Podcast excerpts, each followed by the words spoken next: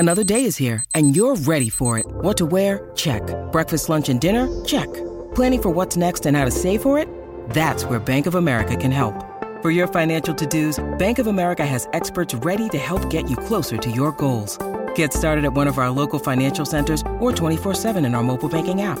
Find a location near you at bankofamerica.com/talktous. What would you like the power to do?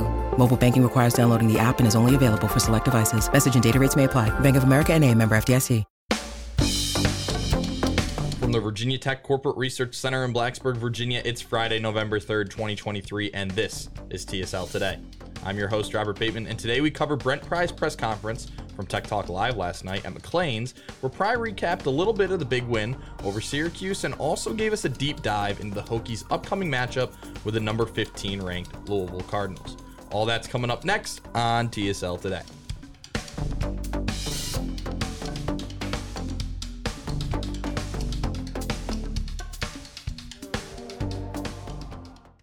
Let's start in the trenches with the O-line and D-line, where games are really won and lost, and a big reason for the Hokies' recent improvements have been both of these position groups.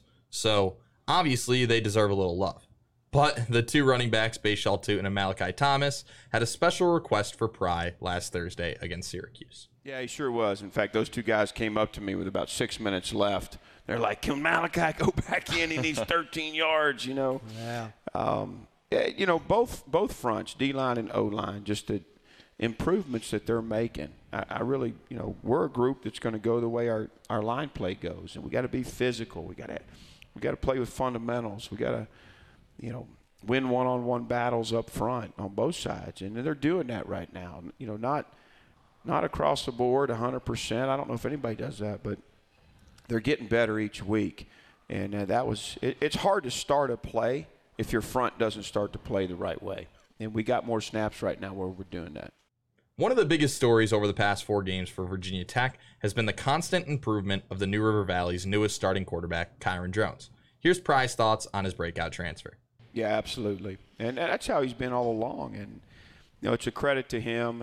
You know, he's a coach's son, and his granddaddy was a coach too, and you know, he's just he's very coachable. He's a hard worker. He wants to be absolutely as good as he can be. He's building confidence right now. I think the guys really are rallying behind him and trusting him, and you know, he's doing a great job for us. But there's still, you know, there's obviously room for improvement. Sticking with drones, you might not have realized it, but early in the game against Syracuse, he actually hurt his arm. Now, of course, that didn't slow him down, as a few plays later, after being injured, he threw a TD. Brent Pry had an interesting analysis on the sideline. Well, what you missed before that, the trainer, Brett Griesmeyer, was trying to warm him up to see if he could throw it well enough, yeah. And he about knocked Brett's head off. I said, I think he's good. You know, so he's tough, man. I'm like, Kyron, you don't have to lower your shoulder on these guys all the time. I mean, take the slide or get out of bounds when you need to, but – he's 6'3", 235, and he's strong, and he's determined. So he's like a big old tailback back there sometimes. Speaking of tailbacks, how about Bayshal Tew?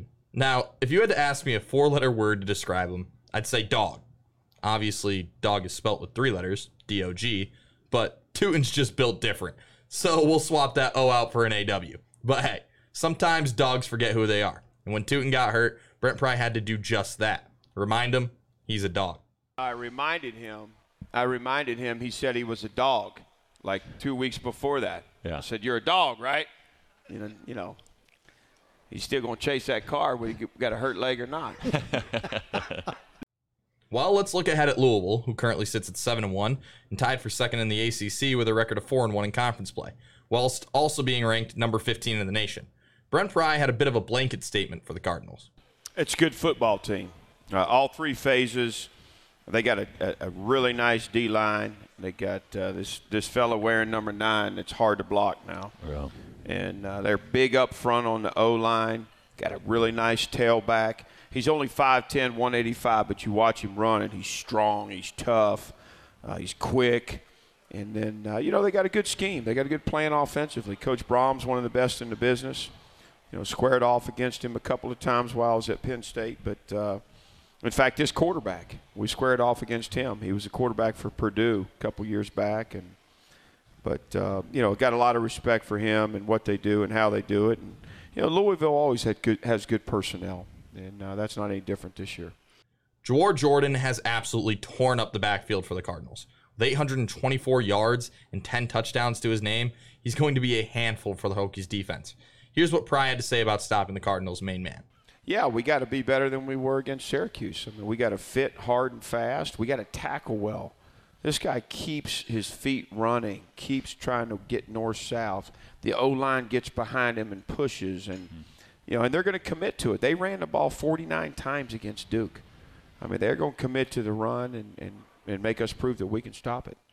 Jamari Thrash has carried the load in the air for the Cardinals with 46 receptions for 712 yards and 6 touchdowns. Now, the wide receiver two for the Cardinals, Kevin Coleman, he only has 17 receptions on the year. But Brent Pry made sure to highlight him as well when it comes to the Louisville wide receiver room. He's super talented, great ball skills. He's quick, he's slippery, good routes. He can get open. I think the quarterback really likes him. You know, then they got this guy number three who plays slot, who's their gadget guy. Jet sweeps, reverses, you know, all kinds of stuff. Tunnel screens, really, really good screen team. One of the best we've seen that I've seen in a couple of years. The Hokies have faced a mixture between mobile quarterbacks and pocket passers. But does Coach Pry coach the D-line differently based on what type of quarterback they're playing? Here, find out. Yeah, there are certain techniques that you'll employ against a running quarterback that you put on the shelf for a guy that, you know, and Plummer's athletic enough to go merit a first down and, you know, make you defend him, but you're not going to put your game plan around that. Before we get out of here, let's get to a quick ad read. This episode is also brought to you by The Hokie Way. The Hokie Way's Countdown to Kickoff matching donations campaign is underway. This fund drive is critically important to Virginia Tech NIL. The first $250,000 in donations will be matched. Visit thehokieway.org to learn more and to donate. Well, that's all I got for you today. Make sure to tune into the Hokies taking on the Cardinals tomorrow at 3:30 p.m. as ACC championship implications are certainly on the line. Once again, I'm Robert Bateman, and that was your Friday installment of TSL Today.